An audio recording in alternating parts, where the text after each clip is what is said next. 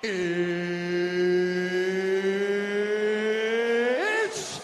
time!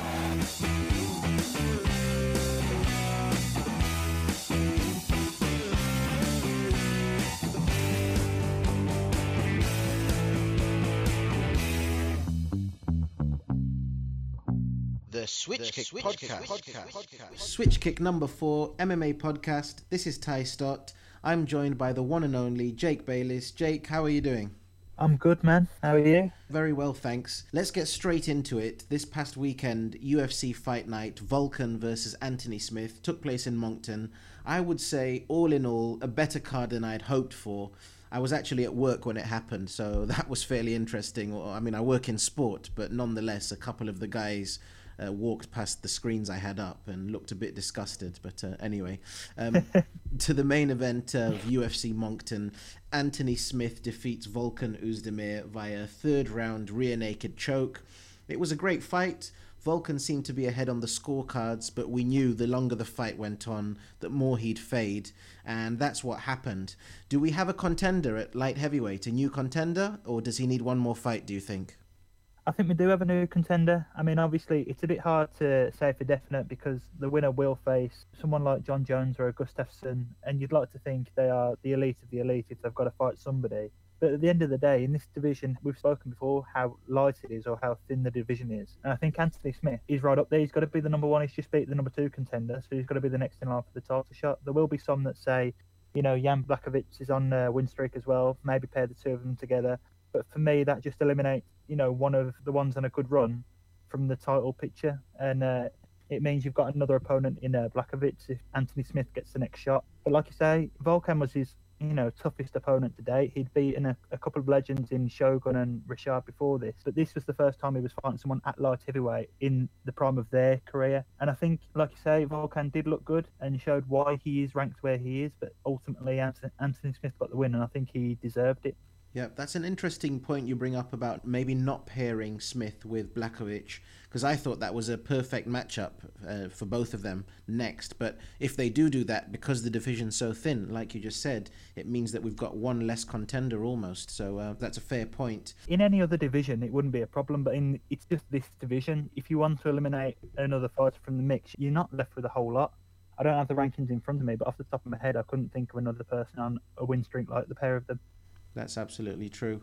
Okay, well, we won't dwell on it too long. Obviously, a great performance from Anthony Smith, and uh, we'll see what happens next. But um, moving on to the co main event Artem Lobov against Michael Johnson.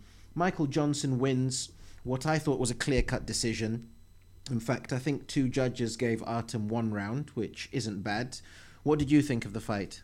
I saw the fight how you saw it, to be honest. Artem, like he always does, did his best, showed a lot of heart. Obviously, always coming forward, sometimes with his chin on show a little bit too much. But ultimately, he's just not up to the you know standard or caliber of a Michael Johnson or a ranked fighter really in that division. I think there's no doubt that he is an elite athlete in the sport, but whether he's a, a top 15 guy in his weight class, I'm not so sure. Then it brings up questions of you know should the UFC keep him on? I think he's on a three fight losing streak now. Yep he could certainly, if he picked his opponents well, he could go on a, a, bit of a run in the UFC if he, he thought about his own career a bit more. But like like we discussed last week, he always seems to want to go for the toughest fight. Now that's fine, but sometimes when you've got the skill set or lack of skill set that Artem has in some aspects, then that's going to come back to punish you a little bit. And I think that's what we saw at the weekend. Because, like I say, he didn't look, you know, out of his depth particularly. He just looked like he was up against a better skilled opponent. Yeah, I agree. I wanted to delve into this a little bit deeper because there's been a lot of attention in the media on Artem, a lot of criticism saying that he doesn't belong in the UFC. I think that that's a bit unfair. First of all, Michael Johnson is no pushover, as you just mentioned, and maybe Artem isn't elite, but he's put on some great fights in the UFC. To earn a Fight of the Night bonus against Cub Swanson is no joke either. But I think people are complaining more because he's fighting in main or co-main events when he's lost his last three fights, as you just brought up, which that I can understand. And let's not beat around the bush. That's because he is teammates and close friends with Conor McGregor. That fact alone boosts his value. But I was actually reading an article recently by Chuck Mindenhall, uh, one of the better writers, and he was very critical of Artem Lobov, and that triggered a response by John Kavanagh. and I don't think Kavanagh was too happy about the article. But Kavanagh did bring to light some interesting points. He said that we should look at CM Punk. He did good numbers with virtually no MMA background and got humiliated in the octagon against unknown names pretty much, whereas Artem is actually a real fighter. That's what he does for a living. He's been in this game for years, in Cage Warriors before the UFC, so you can't really be disgusted in him being in the UFC because he's a real fighter and someone like CM Punk isn't. That wasn't the only point that John Kavanagh brought up. There were more, but I agreed with a lot of what uh, Kavanagh said, in all fairness. I mean, what, what do you think on the whole matter? Yeah, I agree with what you're saying, to be honest. But the thing is, he's got a losing record now. He's 13 and 15 wins for losses. But like you say, his last three defeats, yes, he's got three losses in a row, but they're against Swanson, Michael Johnson, and uh, Andre Fili in between the two of those. He's losing to top level guys. And like you say, he always brings a good fight. He always, you know, is exciting to watch. You want to, he's entertaining, and he does have a following as well. Maybe it's from the close relationship he has with McGregor, but also he is well known by MMA fans. He's always going to bring numbers. Uh, they have a Fox card in Europe or anything like that. But I was just looking through the rankings of the featherweight division, and when you consider that 14 and 15 in the featherweight division, I know we have our own problems with rankings, but 14 and 15 in the featherweights are, a beaten Yair Rodriguez. You know, that's the kind of level of talent or depth we're talking about when we talk about this division. Now, in other weight classes, he's certainly UFC quality. I just think it's definitely more a question of where he's been placed on the card than, you know, what he brings to a fight card himself. But there's also a question of, you know, what are they there for? Are they there to provide numbers or entertainment, or are they there to fight for the title essentially? Because I don't think, I think we both agree that Artem's not exactly going to be fighting Max Holloway anytime soon. Absolutely. I mean, you bring up valid points there when you say that 14 and 15 are Zabit and Yair. You look at Artem and you think, no chance, really. Um, yeah. Okay, well, any other standout moments on the card that happened at the weekend, UFC Moncton, that you want to bring to light? Yeah, we, we spoke about Calvin Kattar and uh, Chris Fishgold last week, and I thought that maybe it was a case of Fishgold was waiting too long for his UFC debut. He, he definitely came out with some high energy and tried to get the uh, the finish early on. And Kattar just weathered the storm a little bit and still got it done within the first round. I think Fishgold is a better fighter than he showed on the night, but again, Kattar showing why he should have been on that main card. I think he's right up there. He might not be in the rankings as of yet, but he's definitely one to watch, especially heading into the new year. There was also fight of the night bonus went to Nasrat Haqparast and uh, and Gouti as well in that fight. I was really impressed with Haqparast. Again, another one to watch into the new year. I didn't see the fight card prelims, but apparently there was a, a couple of highlights on there as well, so I might have to go back through that in the week and see what happened there. But yeah, Haqparast and uh, Kattar were my, my two standout on the prelims. Okay, well, before we take a look at some of the news in the MMA world, I just wanted to let any listeners know that you can follow us on Twitter, SwitchkickMMA, all one word. Uh, you can also use that same hashtag if you want to ask any questions. We're available on SoundCloud and on iTunes now, searching for SwitchkickMMA, all one word, in SoundCloud, or just SwitchKick, two separate words, in the Apple Store. So, moving on to some of the recent MMA news, Frankie Edgar is out of his fight against Chan Sung Jung, the Korean zombie, and Yair Rodriguez is stepping in to take his place, which I think is going to be really exciting and fantastic for the fans. Well, what do you think? Yeah, obviously, it's never good when uh, Frankie was supposed to be on a card and he had to be taken off through injury. But I think the fans have been waiting to see Yair for a, a very long time. Obviously, he was meant to have that fight with Zabit uh, about well, a few months ago now, but that never materialized. And he was actually temporarily let go by the UFC because of it, because of disputes over who he would and wouldn't fight. But it's definitely good to see him back involved in the UFC. And the Korean Zombie is a hell of an opponent to come back to. I think he's still ranked within the top 10. And the last time we saw him, Yair, that is, was in May of 2017. So he's been out for a while, and that was a loss to Frankie Edgar. So it's going to be interesting to see what improvements he's made over that time. Definitely had potential when he was fighting the UFC and was exciting to watch. So that's going to be intriguing when he does get to fight. Yeah, with Yair Rodriguez, we want to know whether that loss to Frankie Edgar broke him because certainly at the time it appeared like it broke him. You know how sometimes fighters just get these losses and they're not the same again because they just weren't expecting them. Before that Frankie Edgar fight, Yair Rodriguez looked like he was superstar material going straight to the top. A bit like, I don't know, we all knew that Francis Ngannou had issues in certain parts of his game, but you know that sort of loss against Miocic brought him crashing down. It, it broke him. And also with regards to the Korean Zombie, I don't know what it is with him. He had a ridiculously long layoff. He came back. He got an impressive win and then disappeared again through injury. And it's hard to keep him relevant and get some momentum going with such long layoffs. That being said, he is a beast, and Yair will have his work cut out for him. If anything, it's worked out okay for Yair because he was due to fight Zabit, like you said, pulled out with an injury, and now he gets a higher ranked opponent.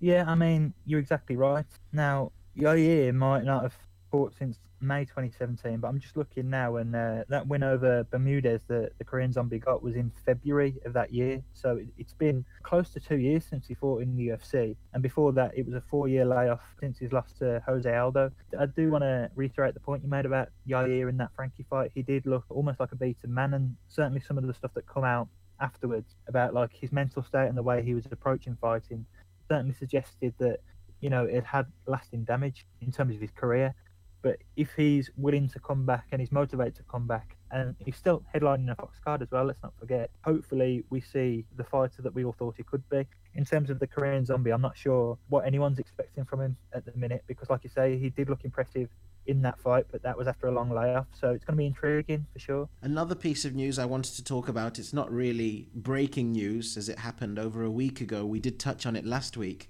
The Ben Askren Demetrious Johnson trade that's gone through now, that's confirmed. And I wanted to mention it because Askren is doing a, a really good job of talking and running his mouth on Twitter, actually making other fighters respond, the likes of Darren Till, and it's been quite entertaining. And I just thought to myself the other day, that's more interest than Demetrious ever really generated, and he's just typing a few words on a keyboard. I've been following all of the trash talk on Twitter, and I think it's fairly entertaining and sparking responses from from some of the top guys in the division, like I mentioned, Darren Till. So I think that DJ was very quiet and not that marketable. And when your best pound for pound fighter can generate pretty much no pay per view sales, I think there is a problem.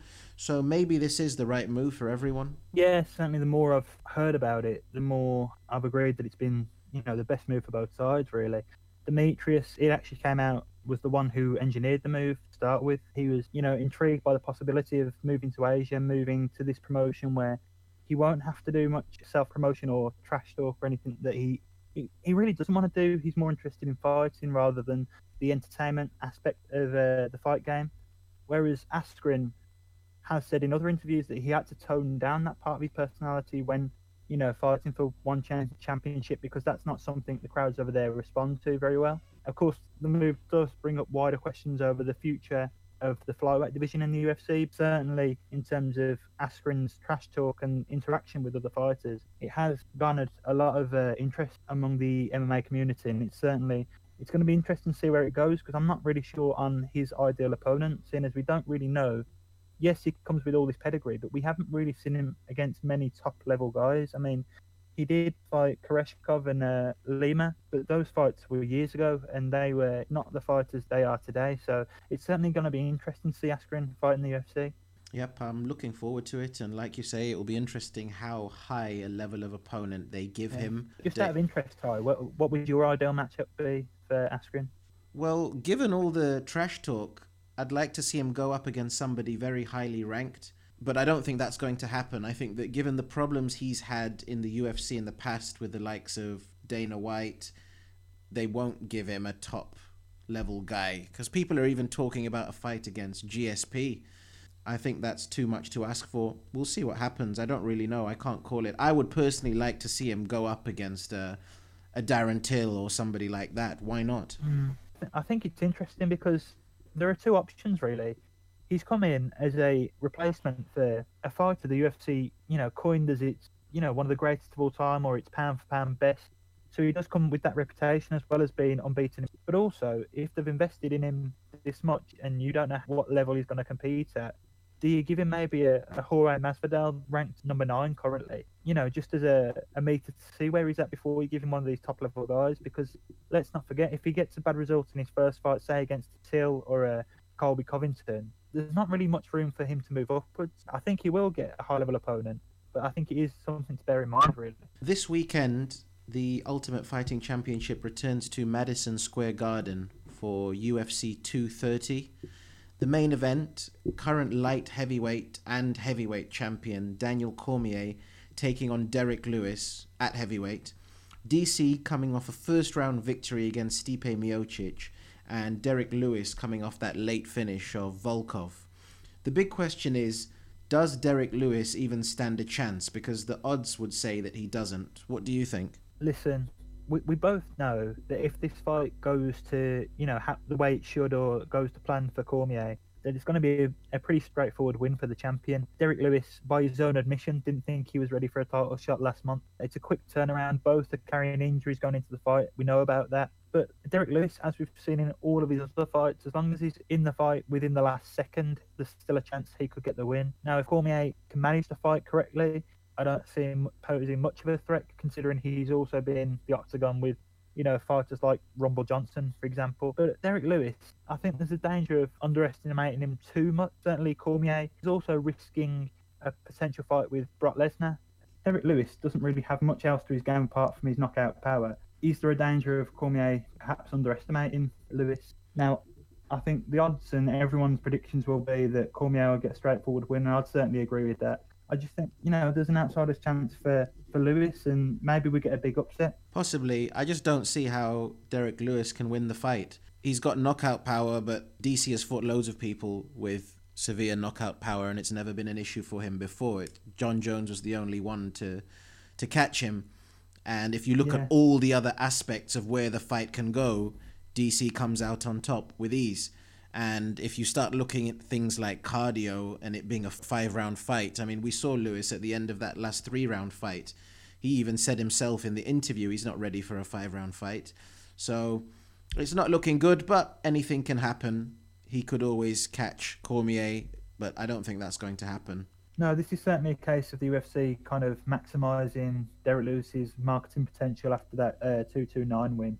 Like you say, he, he admitted it himself, and if we're honest as well, we know Cormier can handle this, like you say, because he, he fought Rumble Johnson, who is, you know, was a similar sort of fighter, if not someone more elite, and he, he managed that effectively. So I think we all know what we're expecting. But we could be in for a shock. I mean, Cormier is putting his potential fight with Brock on the line for this one.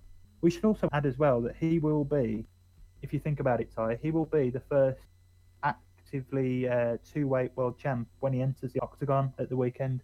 True. Because when Conor did it, of course, he was the featherweight champion, but he wasn't really. He'd already been stripped of that title after he won the lightweight belt. This That's... is the uh, the first same time two weight champ. That's true. Credit to Cormier there. Moving on to the co-main event, uh, Chris Weidman taking on Jacare. I don't know. I'd have much preferred to see Rockhold Weidman again. I think a win for either of these guys does give them a boost that they're both in need of right now. Uh, although I think Jacare benefits a lot more from a win. Are you pumped to see this fight? I don't know about pumped. I'm always excited to see the two of them fight. I think they're both interesting fights watch. I'm with you though. I'd much rather have seen the the Rockhold fight for Weidman. I think it is more straightforward for Weidman to get the better of Jacare with his wrestling, and uh, I just think he matches up better to uh, Jacare. I think it's just a common symptom of this card. We haven't really touched on it today, but there's been a lot of you know changing of fights and a, a lot of cancelled fights, and it just seems to fit in with the uh, the whole narrative surrounding this whole pay per view card. To be honest, it's a good fight, but it's not as good as we could have had, which I think is the general narrative of, of the weekend. Yeah, that's true. David Branch was due to fight Jacare and as a result of his opponent moving over, Branch is now taking on Cannonier.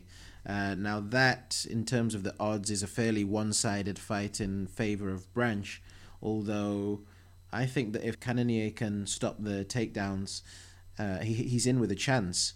Do you think that's as one sided as maybe it looks like on paper? I don't necessarily reflect reflect the odds. I do think Branch will get it done, but like you say, if if Cannonier can uh, can show he's got the the takedown defense to at least stop Branch advancing on the ground, uh, I think it would be a more even fight on the feet, definitely. I still think Branch gets done. I just feel, like you say, I know he was supposed to fight Jacare, and um, Branch has been calling for that fight for a long time. In fact, he uh, admitted earlier in the week that he'd done a 19 week camp in the lead up to the fight. Wow. for this date. So I've never heard of a camp that long, to be honest. So I don't know, a bit gutted for him. I wouldn't be surprised if he gets the win that you see him call out Jacare, whether he wins or loses, to be honest. Just because, you know, if you've had your mind focused on one opponent for so long, I can't imagine that's easy. But I think me and you are both excited for what's uh, opening up the main card, aren't we? A hundred percent. I mean, that is why I'm going to watch this card live. Israel Adesanya, Derek Brunson, fight of the night candidate. Be surprised if that doesn't win. If there aren't bonuses involved with that one. Uh, Adesanya is on a mission.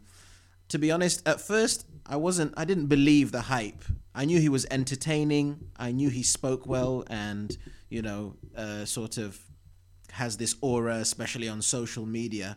But I thought that when he fought someone like Brad Tavares, which who's a big middleweight, you bear in mind Adesanya isn't as big as some of these guys. But when he when he dominated how he how he ended up doing it, it was just incredible to watch, and that made me think that he is the real deal. So it should be interesting seeing him take take on another aggressive fighter in Derek Brunson.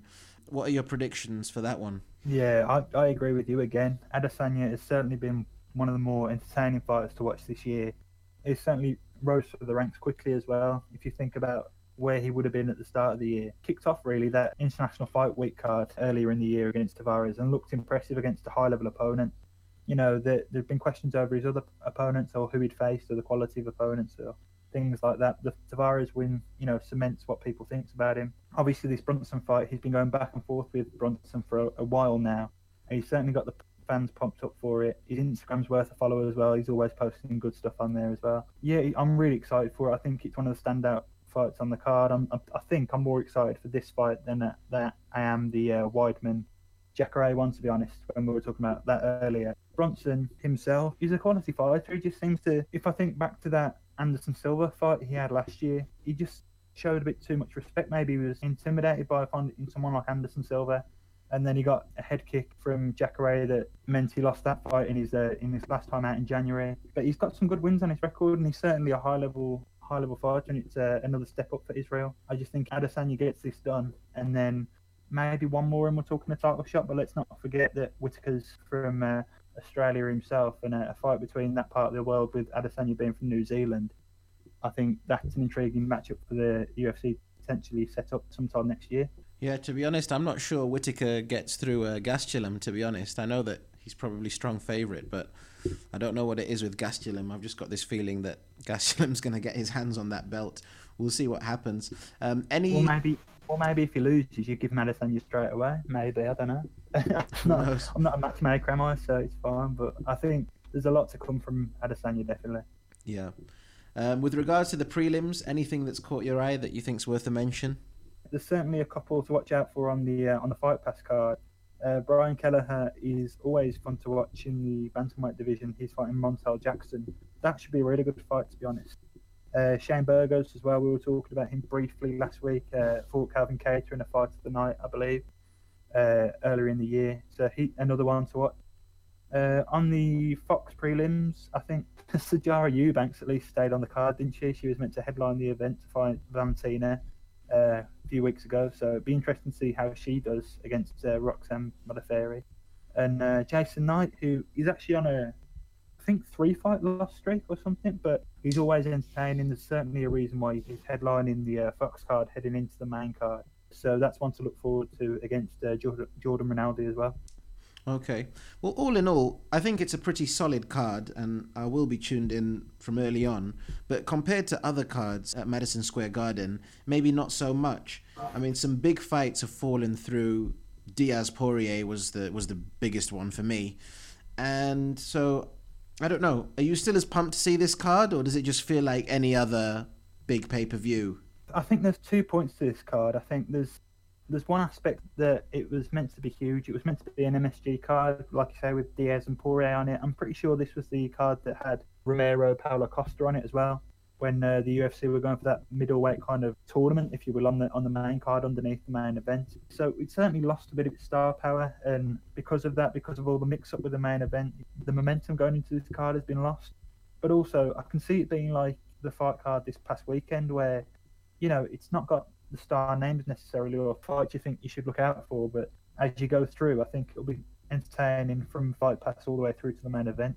Okay, and how do you think it's going to do in terms of sales? Do you think it's going to do numbers? Uh, I don't think it will do too well, to be honest. I don't want to put a firm number on it, but if we think, was it 700,000 that Cormier did for the Stipe fight? Yeah, and that was fighting Uh, a, a Stipe that had, that was on a you know an Yeah. incredible record.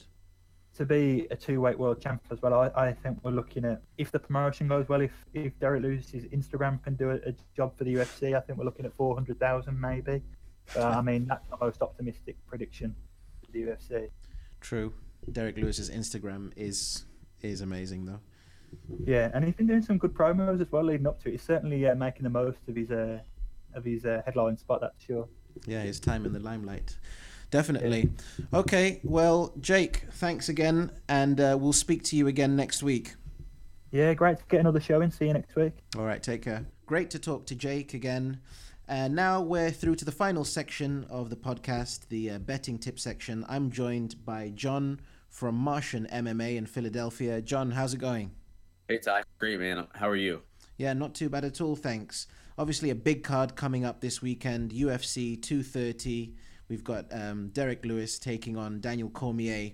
I just wanted to ask you, um, you know, what you think in terms of options for this main card. Any big money making options there? So, looking at this uh, slightly underwhelming card for UFC 230, we've had uh, back-to-back M- Madison Square Garden cards that have just been immaculate. While this one's a little bit uh, lacking, it's been plagued by injuries and everything, but it's still a good card, as you mentioned.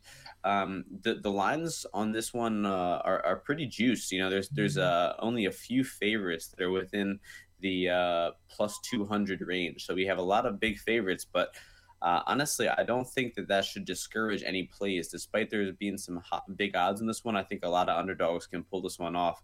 Derek Brunson and Is- Israel Adesanya. So, uh, and this one, I, I I think it's going to be a pass on the money lines for me.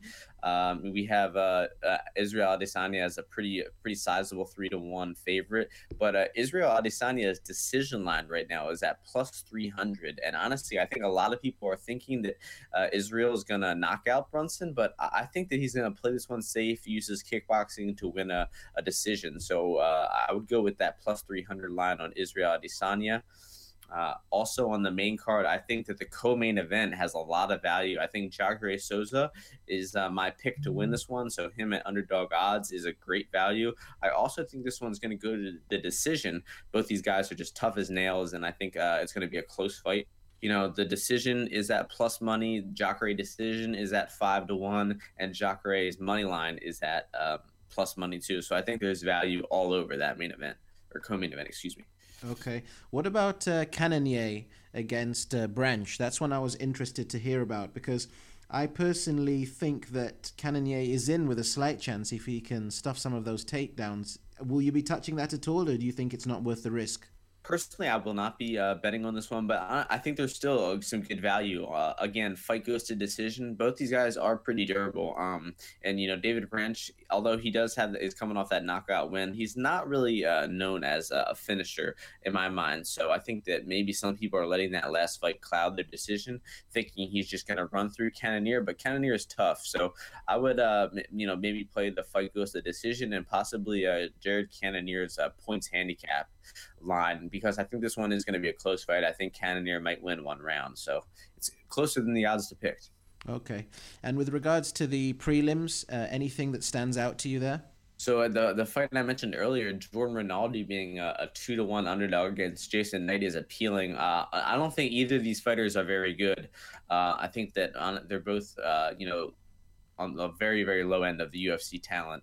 And uh, but that being said, I mean Jason Knight has looked awful lately. He's uh he's just looks like a shell of his former self. He uh, got that knockout by uh, Ricardo Lamas and has gone on to win three uh, lose three fights in a row after that one. So you know just on the momentum of things, I think J- Jordan Rinaldi has a good chance at winning this fight.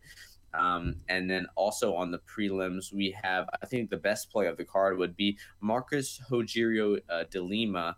Uh, the first fight of the evening. Uh, he currently stands at plus 185. Or, uh, I believe he opened even higher, around plus 250 or and uh, people have been betting down Marcus Rogerio a lot lately. I think this fight is is an even uh, an even stand up fight.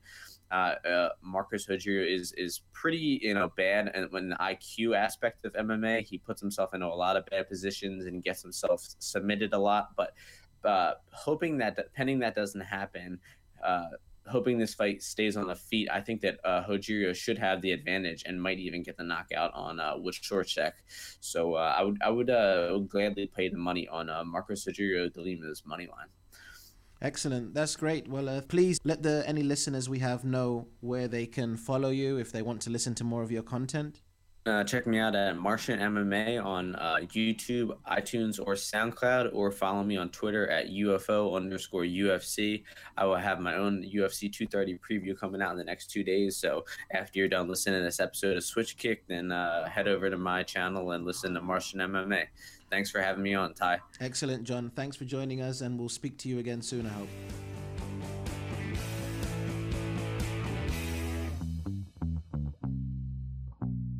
Switch, the Kick, Switch Podcast. Kick Podcast.